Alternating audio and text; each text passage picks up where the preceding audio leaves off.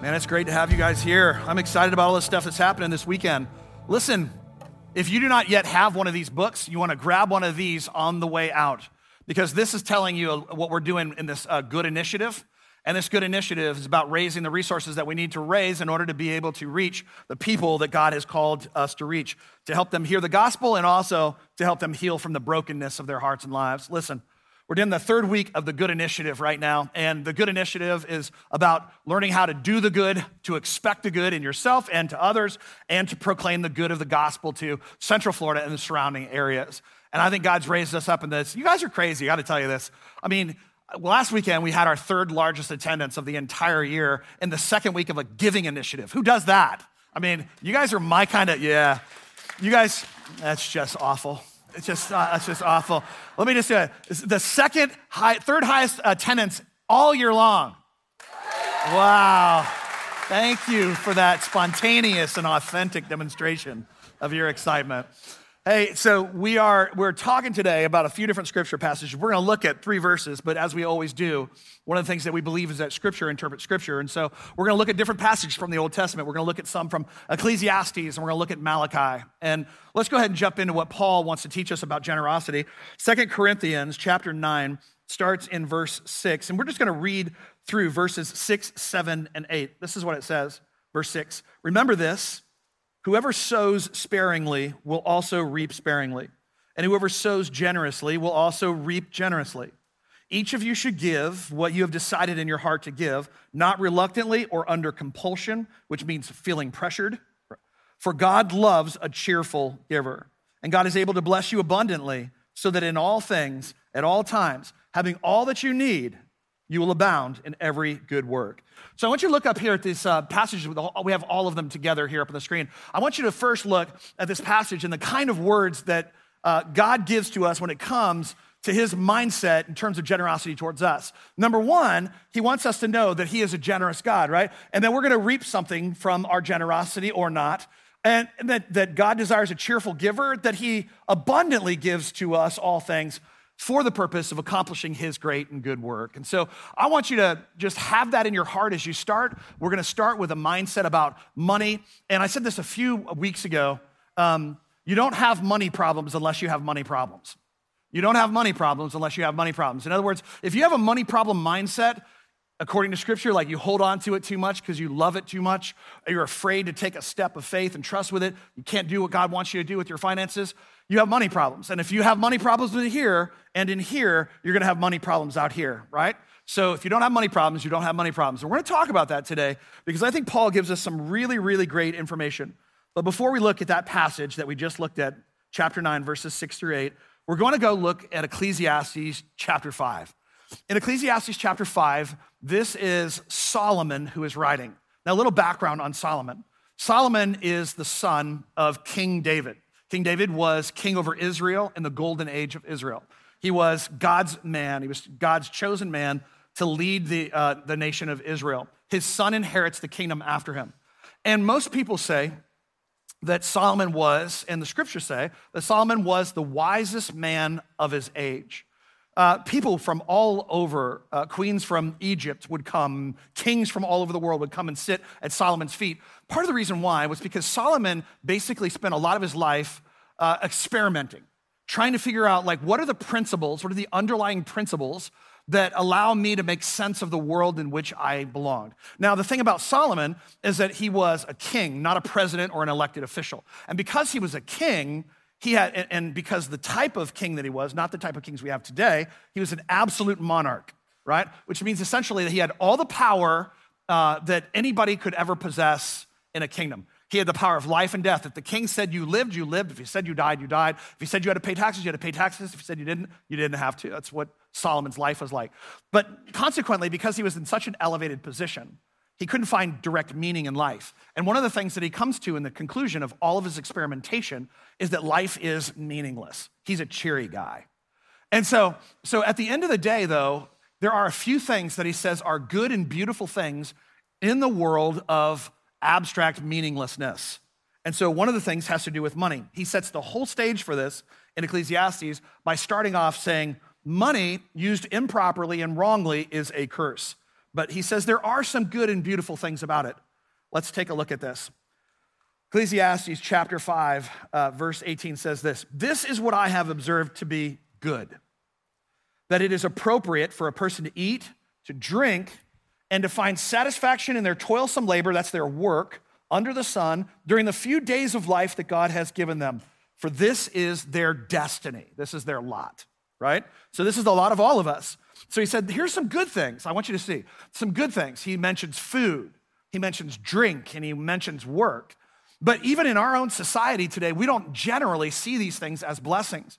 I remember about 25 years ago, there was a guy who came from the, U- the Ukraine, ironically, and uh, you know Eastern Eastern Europe, and uh, and, and he's, he he came. We were hosting him, and and uh, we went to a grocery store. And uh, as we walked into the grocery store, I don't remember what it was, like an Albertsons or something like that. It was a nice grocery store.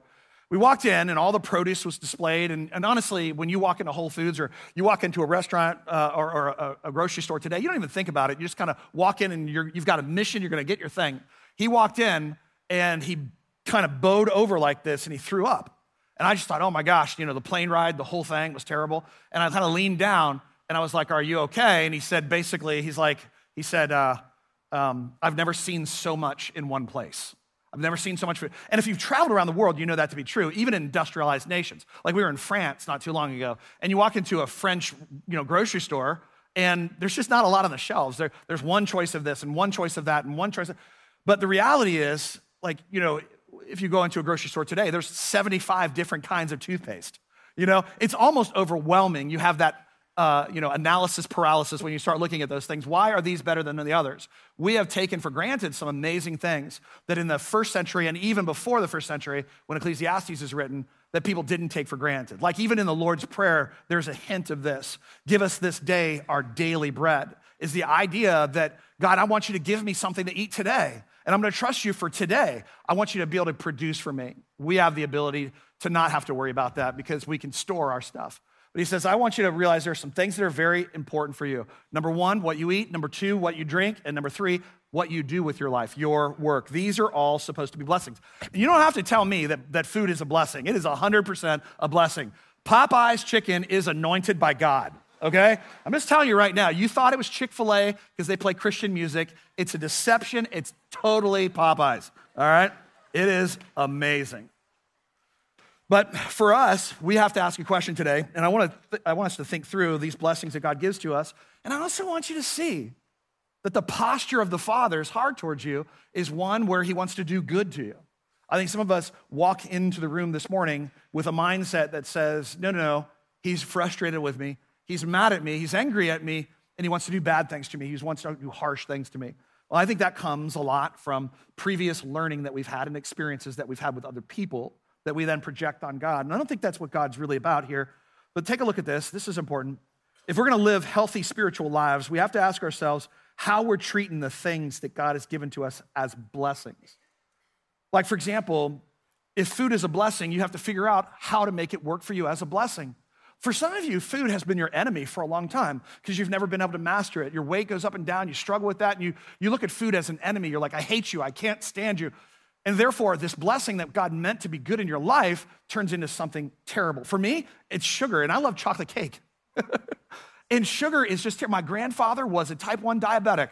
And so when I eat sugar, I don't know what it does to my body. Like everything swells up. And you know, a few hours later, I feel like somebody just beat me with a bat. It's terrible. I feel so awful. The benefit is not outweighed by the price and the cost of what I have to do. Now, that doesn't mean I'm saying to you right now, go on keto. That's the only way to do it. Some of you can eat sugar, and that's totally fine. But take the blessing that God has given to you and figure out how to use it right, like with drinking. He says food and drink. It means alcohol fermented drinks here, okay? So you can go out and you drink. I like red wine. You can drink, but here's the thing if you take this blessing that God has given to you, right? If you take that blessing and you misuse that blessing, that blessing becomes a curse for you and you become addicted right? So now, this thing that was once a blessing that God wanted you to enhance your life, even the Bible says it a little wine makes the heart glad. What do you think they mean by that? okay? But, but, but a lot of that, a lot of that actually makes the heart sad. So we have to take these things that are blessings from God and use them accordingly. Now, some of you with your work, even, You think to yourself, oh my gosh, work is horrible. I hate work. Work's not something that happened after the fall. Adam and Eve, even in the perfect moments of, of, of, human creation, were tasked with the process of working. Work is supposed to give back to you, it's supposed to be a blessing to you. But maybe the reason why some of you struggle with the job that you're in right now and you hate it so much is because it's not the job that you're supposed to be in. Maybe it's not the life you're supposed to have. But because all of us kind of grew up similar, I know there are different socioeconomic backgrounds and racial backgrounds, but we're all Americans. We kind of grew up with this mindset of here's what you do you go to school, you do this, you do this, you do this, you get this job, you make a lot of money, and that's how you're happy. But the reality is that actually doesn't really work that way. I was having a conversation with somebody recently um, who's at our church, and uh, she's this really on track career person. She's fantastic. Um, but I needed her to be able to help me with the counseling center grow this thing and move it into the next levels and her salary is bigger than mine. It's bigger than all the pastors, not combined, but, but it's bigger than all, but, but bigger than all of our salaries. And I'm like, I just can't pay you what you are. And then she's like, well, this is just my base salary, and then I have bonus over here. And uh, I'm like, we'll never even come close to that, just so you know. But I need you to help me build this counseling center. And she prayed about it. She talked to her husband about it. We prayed, they prayed about it. We prayed about it. And she's like, absolutely, I believe that God's calling me to do this. Why? She is, she's like, it makes absolutely no financial sense for our family, but here's the reality. I believe in the purpose behind the counseling center and helping people, teaching people, and helping people heal in Central Florida because it's such a big need. See, sometimes the idea of money doesn't actually mean significance or purpose. Actually, there's a ton of people who have all kinds of stuff that actually feel really, really empty on the inside. But because we're Americans, we have a cause and effect relationship with money. We're going to see that again in just, in just a moment. But we have to ask the question how are we treating the gifts that God has given to us? Up on the screen, how am I using the blessings that God has given to me? Right? Am I using them or am I misusing them? Some of you may actually be in jobs right now where uh, you are really, really called to be an artist. You're supposed to create. You're supposed to bring beautiful things into the world, but because you had a moment where you were like, man, I need to, you know, provide, and you were trying to be responsible, you got locked into something that you're doing that you feel like you have to do for the rest of your life. That's not true. Others, other people of you, you're supposed to be in a helping profession that doesn't pay a whole lot. I left uh, medical school and heading to being a, uh, being a uh, thoracic or a, a, heart surgeon, the idea of, of being a heart surgeon behind to, to, to do this. And certainly the salary is not commensurate with what would have been.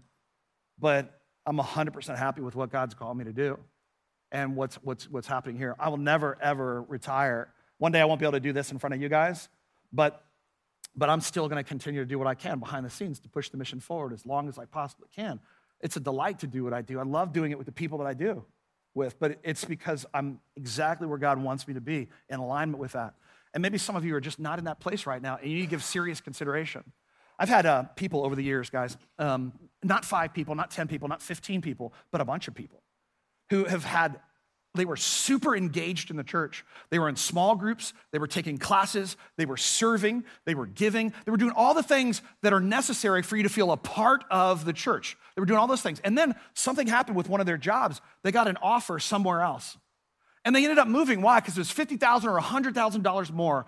And because we're Americans, we tend to think more money equals more pleasure and wonderful things, which Biggie Smalls told us that's not the case more money, more problems, right? But what ends up happening is the reality is, as we as as as time went on, I've heard over and over, this marriage broke up, this happened to them, they were struggling with this. Why? Because they left grace? No, no, no. Because they left the body of Christ. Because when they moved to this new place, they didn't take into consideration is there a church there that can be my family church? And they missed it. And when they disconnected from the Lord, it disconnected all kinds of other things inside their life. So for us, money can't be the primary thing that drives our happiness or our lives. It just isn't. So I want you to look at with me, if you will, on the screen at verse 19. After that, he says, Moreover, when God gives someone wealth and possessions and the ability to enjoy them, to accept their lot and be happy in their toil, this is a gift from God. So here's the first thing I want you to see. When God gives someone wealth and possessions, God is the one who has given you what you have.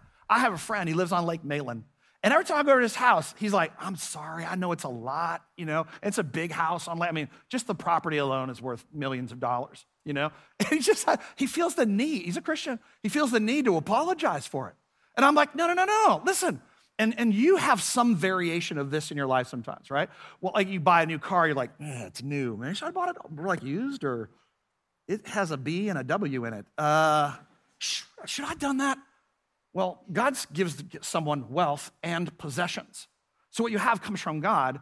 And so sometimes with your money, you just need to relax and enjoy it. You just need to realize that the Father has enabled you to do this, to be able to produce this wealth and these possessions and the ability to enjoy them. We'll come back to this for a second. But there's a second part of this that you need to see. When God gives someone wealth and possessions, He gives it to you. A lot of people will walk around with a super prideful heart, like I did this all myself. That's insane, guys. I mean, even at a very, very practical level, you did not do it all yourself. You were given opportunities. You live here instead of Rwanda. You were placed in certain places and a specific time in history. You have what you have because you're all of the right circumstances flowed together to make that happen. And some of you are pushing back on me in your heads right now, and you're going, nah, no. I built what I built because I worked harder and I did more than everyone else. 100% you did. I agree with that. And that's how you get ahead, 100%. Kelly and I have put more 17 to 18 hour days in building this church from zero people to where it is right now. I totally get that. I'm not like unaware, guys. But here's what I am aware of I'm aware of something even deeper. When God gives someone wealth and possessions, when it says that God gives this to you, it doesn't mean that God just comes and delivers this. Here's a business, or here's some money, or here's this. That's not what He does. What He does is He gives you the right set of circumstances, He gives you the right brain to be able to do what you do. Some of you are accountants. Most people cannot do what you do. First of all, they would die of boredom. Watch this. But you, you're geeking out over it. You're like, oh my gosh, this is so great. Look, I found an error. right? You're like, that's so great. And you're excited about it because for you, it's a puzzle. It's a puzzle that you get to figure out. And by the way, without you, no businesses work anywhere. It's not a small thing, it's a giant thing. But most people don't do that. They can't, they can't do that. I want you to think about it. You have a brain that God has given to you, wired specifically for accounting or for sales. Some people, man, if you ask them to sell, they would just rather die, right? But for you, you're like, oh, no, no, no. It's great. I have friends like this. It's great. When someone says no, that's the beginning of yes. and for me, I'm like, no. I'm like, okay, cool. You know, I'm like, no, no, no. But for you, like, it's amazing. Why? Because God's wired you this way. Others of you, you're like, I'm not like crazy smart, but I grind harder than anybody else. And so when everyone else went home at five, you were there till nine, 10, 11 o'clock, and you just did more and more and more. So, yes, God gives you what you have because God has created you with the capacity to do this. When God gives someone wealth and possessions, watch this, and what, here's what He does He gives you the ability to enjoy them. Now, uh, Solomon separates these two things from one another. One, God gives you. Two, God gives you. He gives you the ability to be able to enjoy them. You need to know it's not cause and effect when it comes to money. The more you have, the more happy you are. In fact, some of the most unhappy and fearful people that I know are people who are wealthy. And the reason for it is they're always afraid of what they're going to, you know, lose because of what they have so much. It's almost like there is this scary thing that's out here somewhere, you know, that they can't see, so they're anticipating it. They're filled with anxiety, but there's something's gonna happen right now. The market's gonna shift and everything's gonna fall apart, which, by the way, it's shifted, right? And you're still okay.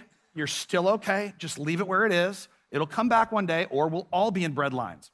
Just how it, just how it works, right? So, so, so all that to say, when you don't have money problems, you don't have money problems. Jesus is calling someone. All right, so so the lot to be happy with their toil. This is a gift from God. So not only does God give you what you have, He also gives you the ability to enjoy it. The ability to enjoy it. So, guys, enjoy it. Don't, I mean, he's not saying, I want you to give every dollar to the church or I want you to support every African missionary in the world before you give yourself anything. What he's just saying is, enjoy them. I think a lot of Christians just walk around with a mindset like, no, no, I have to feel guilty about this. You don't. To enjoy them, to accept their lot, their fate, and they're happy in their toil because this is a gift of God. You see it? It's God's gift. Eating, drinking, working. These are gifts from God. And if they don't feel like gifts from God, it means that you're misusing the gift that God has given to you. And so it just means to be a change. It's not a judgment, it just means I got to change something. I got to make a difference in my life. Verse 20 says it like this. I love it. They seldomly reflect on the days of their life. Not that they're not introspective or smart or inward thinking, but they're differently focused. Why? They seldom reflect on the days of their life because God keeps them occupied with gladness of heart. You see, that's the, that's the Father's desire because He's a Father and He loves you. I want the best for my kids, and so does the Father want the best for you, right? He wants you to be filled with gladness, not anxiety, not fear, not concern, because when you have money problems, you have money problems, right? We need to change the way we think about money. Some of you, I'm telling you right now, as your brother, some of you got to grasp on it because you, it, it is God to your life, and you need to let go of it. He who holds on to his life, she who holds on to her life, the Bible says will lose it. But the one who loses their life for me will find everything they need. Seek first the kingdom of God, and all these other things will be added to you, the Bible says, because they're filled with gladness of heart. I want you to watch this.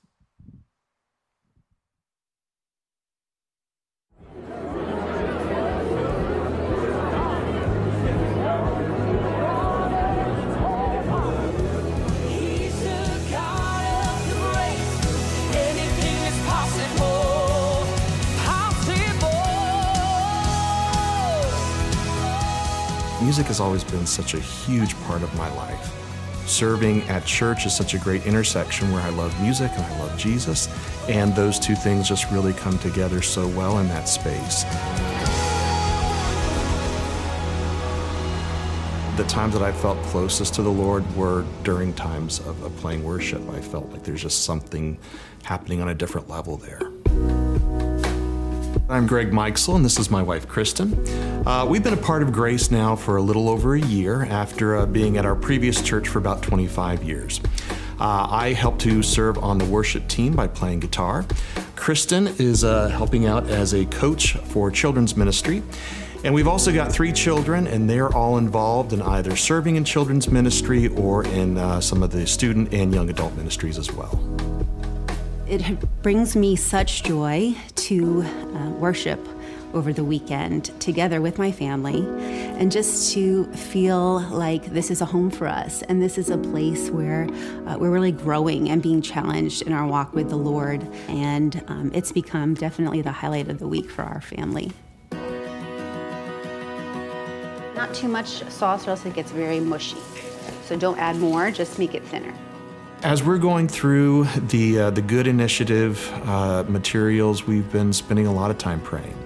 We want to make sure that we're still challenging ourselves and, and making sure that our giving impacts our, our day in, day out decisions. So that can mean how much we give on a regular basis, it can mean one time giving. And that's one of the things I love about the Good Initiative is that it's not so much about the dollar amount, it's not about the percentage, it's really about trying to get everybody involved.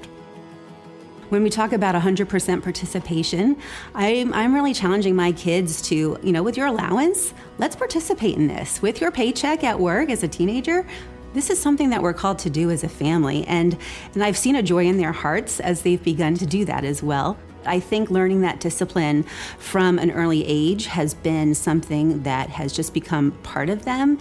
And um, it's been really neat to see the excitement in their faces, too, that they get to be a part of this.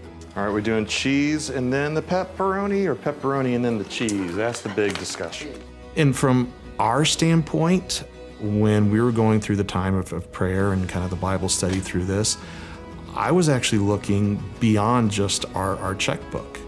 Uh, you know, I want to make sure that we are open to what God is telling us to do with also our, our time and even where we live. As I've been praying more, I do feel like the Lord just is calling me to to have open hands with it all and really just to submit that decision to Him. He owns the house, He owns the kids, He owns everything. And so we want our life with the Lord and with His people to be like not just a piece of the pie, but the whole pie. And um, I think God calls us to do that in different ways. And right now we're trying to figure out what that exactly means.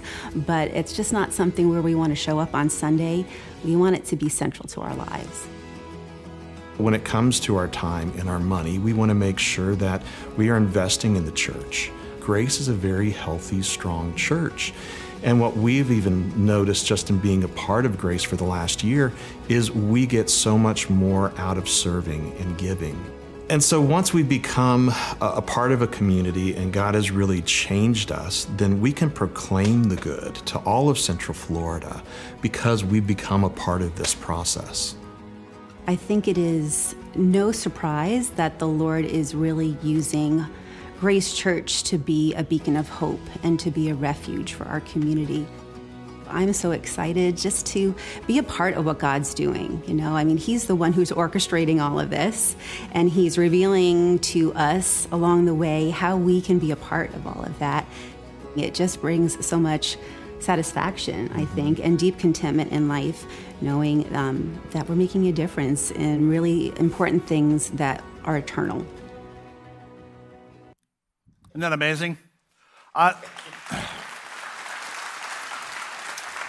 I love what Greg and Kristen said there. I think there's a lot of truth in what they said, especially when they were talking about the fact that they want to make an eternal impact. We're not just doing stuff for here and now, but the beautiful thing about it is we get to see lives changed right now. But we're also changing lives for eternity, right? We want to see, we've seen people saved and transformed at this church. A lot of people, even in this room, are people who became Christians here at Grace. And so we're so grateful for that, so grateful for what God's doing. The work is so important, and there are so many people in Central Florida that need the hope that we have in and through Christ. By the way, tonight, right next door, 6 p.m., we have our advanced commitment night. It's not a time where people are giving, but people are going to give their pledges on their gift card. And so I want to encourage you to be praying and talking to the Lord about that so that you'll be ready for that. But be there tonight, outdoor concert. You probably saw all the stuff over there. It's pretty amazing. All right, so let's let's uh, dive in here to uh, what it says in Second Corinthians. Second Corinthians. Now this is Paul talking to us. Second Corinthians chapter 9, he says this. Now, here's what I want you to know. Remember this whoever sows sparingly will also reap sparingly, and whoever sows generously will also reap generously. Well, let's talk about this sowing and reaping. What is all that about? Well, remember, this is 2,000 years ago when the Apostle Paul's writing this. So he's writing to an agrarian society, right? They make all of their money through farming and animals, and that's kind of what they were. And so everybody in this day that, that where he's hearing this or he's speaking about this, they would have heard this and it would have made sense. When you sow something into the ground, when you plant something in the ground, you have to wait a certain amount of time. And, and during that time, all kinds of things can happen, good or bad, right? But you have to wait a certain time. And in that time, here's what happens eventually. What happens is you come to harvest. And harvest is when you go in and you reap, you take from the ground what it happens. so here's what he's talking about. Let's just say that you sow into the ground one acre of corn right? Well, at the end of the harvest, what will you have gotten if everything went really well? What is it? One acre of corn, right? That's exactly right. So he's saying, listen, if you sow little, if you if you if you give little, you're going to gain just little. That's how it works, right?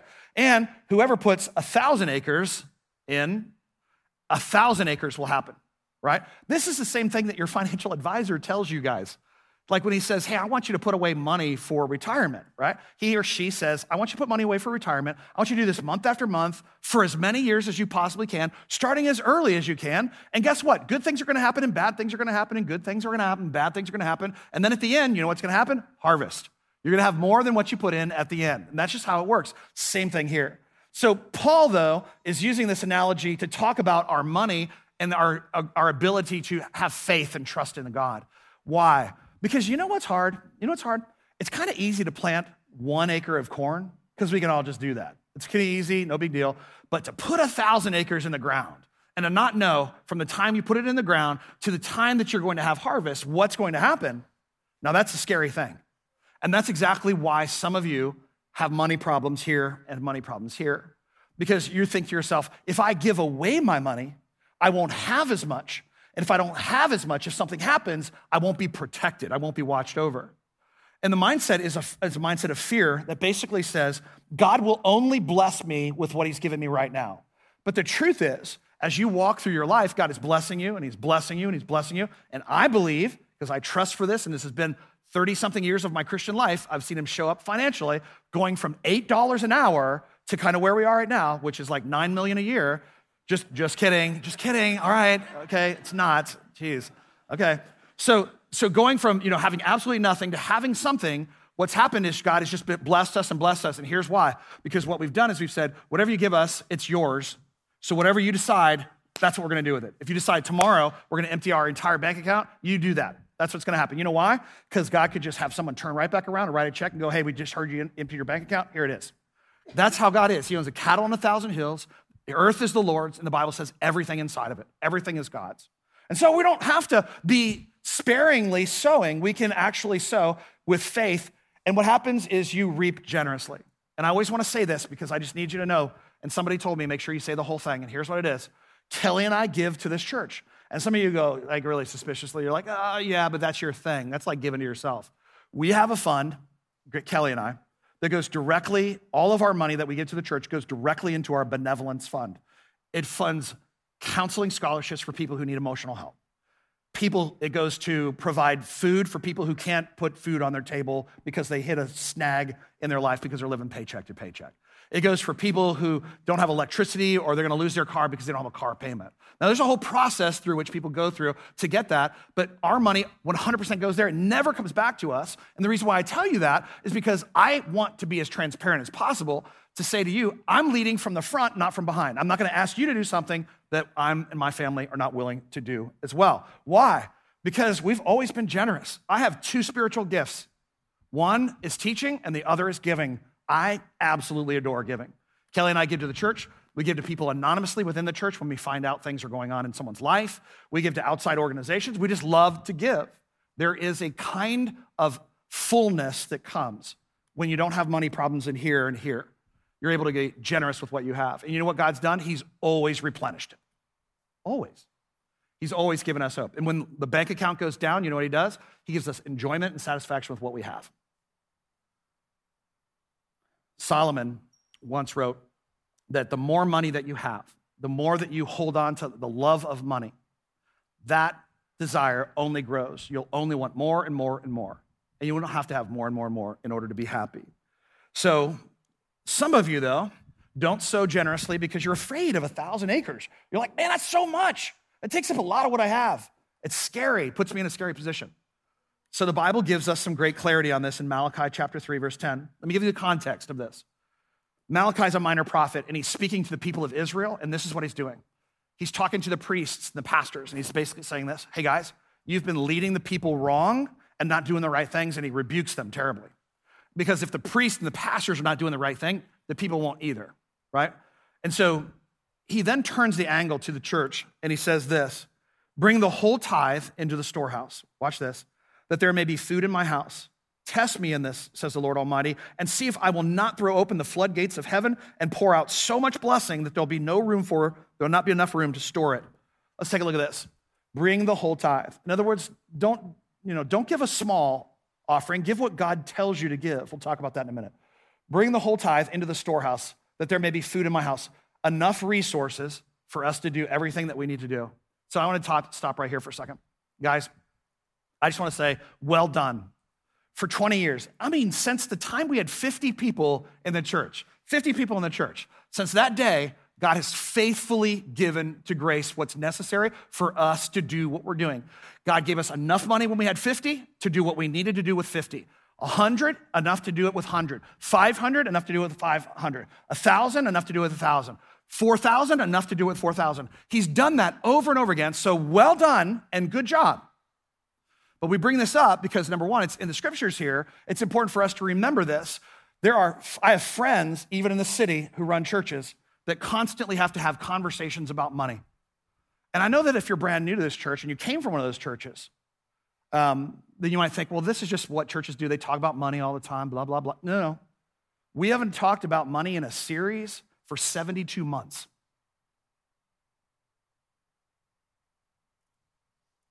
72 months. So it's not what's happening here, okay? But it's a shame that any church in a country, in our country, it's a shame if a pastor ever has to come and say, please make other thing work out. God's house should always be resourced because God's people should always be generous because he's the provider. And we're called not just to hold on to what we have. So he says, test me in this. This is crazy, guys.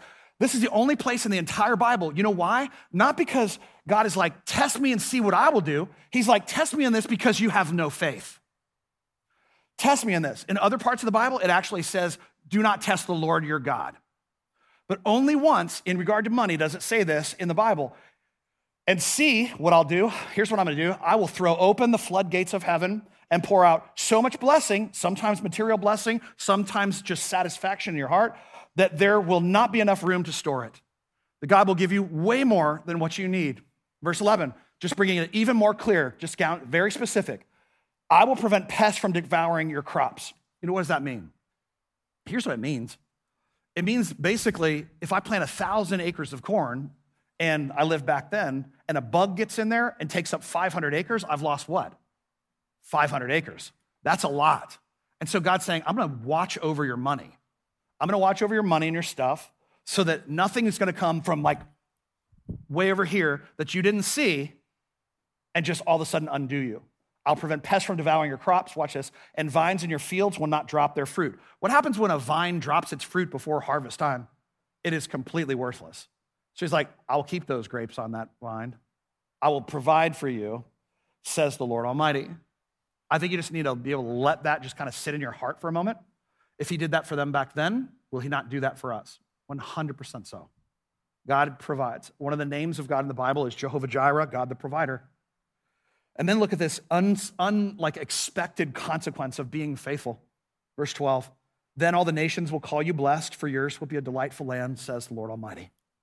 So, what does that mean? Here's what it means it means that when you and I are faithful with what God has given to us financially, people take note of that. I've had two conversations uh, within a recent like months with families who came because their first weekend was last year when we revealed our Christmas uh, giving uh, stuff. We set a goal every Christmas, if you haven't been around, for a Christmas offering. We're not doing it this year because we're doing the giving initiative. But when we're not doing giving initiatives, every December we set a goal, say, let's try to hit this number. This will be helpful for us to be able to uh, accomplish what we need for the year, right? We do that. And then every year, Grace just busts through it. Last year, I think we busted through it by $600,000. And what happens? What happens? I come over here and they got the numbers flipping and it's all exciting. It's building thing. People see the number that they know the number and then they see us blow right past it and they're like, oh my gosh, oh my gosh. People start clapping and people start cheering. Why? Because here's, here's why. I mean, isn't it weird? Because you're just cheering for yourselves, right? You know that, like, right? Right? It's a little narcissistic, I'm not gonna lie. Okay? No, no, it's really not that way. It's not that way. See, here's what's going on. For many of you, you just said, I'm a thousand acre kind of person, and you put a thousand acres. And you said, This is what I'm gonna do. I'm gonna trust you, Lord, with that. But you had no idea if anyone else was on your team or no one else was gonna do that either. So when you start seeing that, you know that your gift didn't bring us to that number. You know that a lot of gifts did, and it wasn't just one giver. That's exactly what happened. So you rejoice in that. The same thing's true with the nation of Israel. When God did, when the people of God did what they were called to do with their resources, all the other nations around them looked at them and said, Why are they so blessed? Why is God's favor upon them? Same thing with our church. It's the reason why other people, and I've got, I've got pastor after pastor in Orlando calling me up, going, What are you doing? Like, what's going on? Can we talk about some of the stuff that you're doing? Why? Because people are seeing the word of the Lord doing great things at Grace. We see grace growing even during a giving campaign. We see it happening because God is faithful, and we've been faithful for 20 years. We've walked with the Lord. And God has just poured himself out on us. And that brings praise from all the people around us. So, what you are is a part of something that God is building for the sake of the city. Now, I need you to hear these last two verses, which are a kind of protection for your mind, for you. Here it is, verse 7. Each of you should give what you have decided in your heart to give. Now, listen, here's what he means by that. Each of you should do business with God. Ask God, Father, what do you want me to do? What do you want me to do? I don't want you to go like, you know, all right, I make $200,000 a year, I'll write this check. I make $25,000 a year, I'll write this check. Don't do that. Talk to the Lord. Pray about it. Get on your knees. Have a conversation with Him. God, what do you want me to do? And when God gives you a number that's probably going to be a number that's a little uncomfortable for you, you go, all right, fine, I'm going to trust you. I'm going to plant a thousand acres of corn. I'm going to do what I need to do. But look at this. Each of you should give what you have decided in your heart to give when you've done business with God, not reluctantly. Not reluctantly. Well, what does that mean? Well, imagine this. My husband, my husband, my wife, my, my, my wife's like, what? So my husband, my husband, my, my, my wife, gosh, what is happening right now? All right, we're gonna have to edit that out. Okay, so so my wife and her husband, just imagine it's birthday time, right? And and uh, it's my birthday, and she comes and she goes, here's your present, whatever. You know, I'm telling you right there, the, even the gift, I don't how to open it. Why? Because when something is given reluctantly, it doesn't really count. It doesn't really matter to the person that it's given to. I don't even want to open the present if she did something like that. Why? Because it's just reluctant giving. And the other one is even a stronger version of that it's under compulsion. And I put in parentheses right there feeling pressured. There's a difference between feeling convicted and pressured. Being convicted is God's challenge to you to grow into Him. Being pressured from the outside by anyone is this thing that feels terrible. It feels like, man, if I don't do this, then I'm just going to be a loser and it's going to be all. No, we don't, we don't do that. We don't do that. Give what the Lord tells you to give. And I believe at the end of that, at the end of that, God will provide for us. And here's how the whole thing ends. Verse 8 And God is able to bless you abundantly, that's more that you need, so that in all things, at all times, all times, having everything that you need, all that you need, not all that you want all the time, but all that you need, you will abound in every good work. Here's what I believe I believe that if we come together and we have 100% engagement in this process and you do business with God and God tells you what to do, at the end of that, we'll be able to do what He's called us to do. Amen? Let's pray. Jesus, thank you for uh, just teachings from, I mean, these are teachings from 2,000 years ago and almost 3,000 years ago. These are things that obviously don't change through time. You've called us in every area of our life to be faithful in our marriages, in our businesses, in our personal relationships, in our friendships, God. You've called us to have integrity and to walk with you. And so, Father, it's no different when it comes to our finances. So, God, help us to do business with you tonight. I pray that you would speak to us and show us. Let no one give reluctantly, but a cheerful giver you love. Let no one give out of manipulation or any kind of pressure. Father, there's no condemnation. But Father, we want to be able to accomplish everything you want us to accomplish. Speak to us and we'll listen. It's in your name we pray. Amen.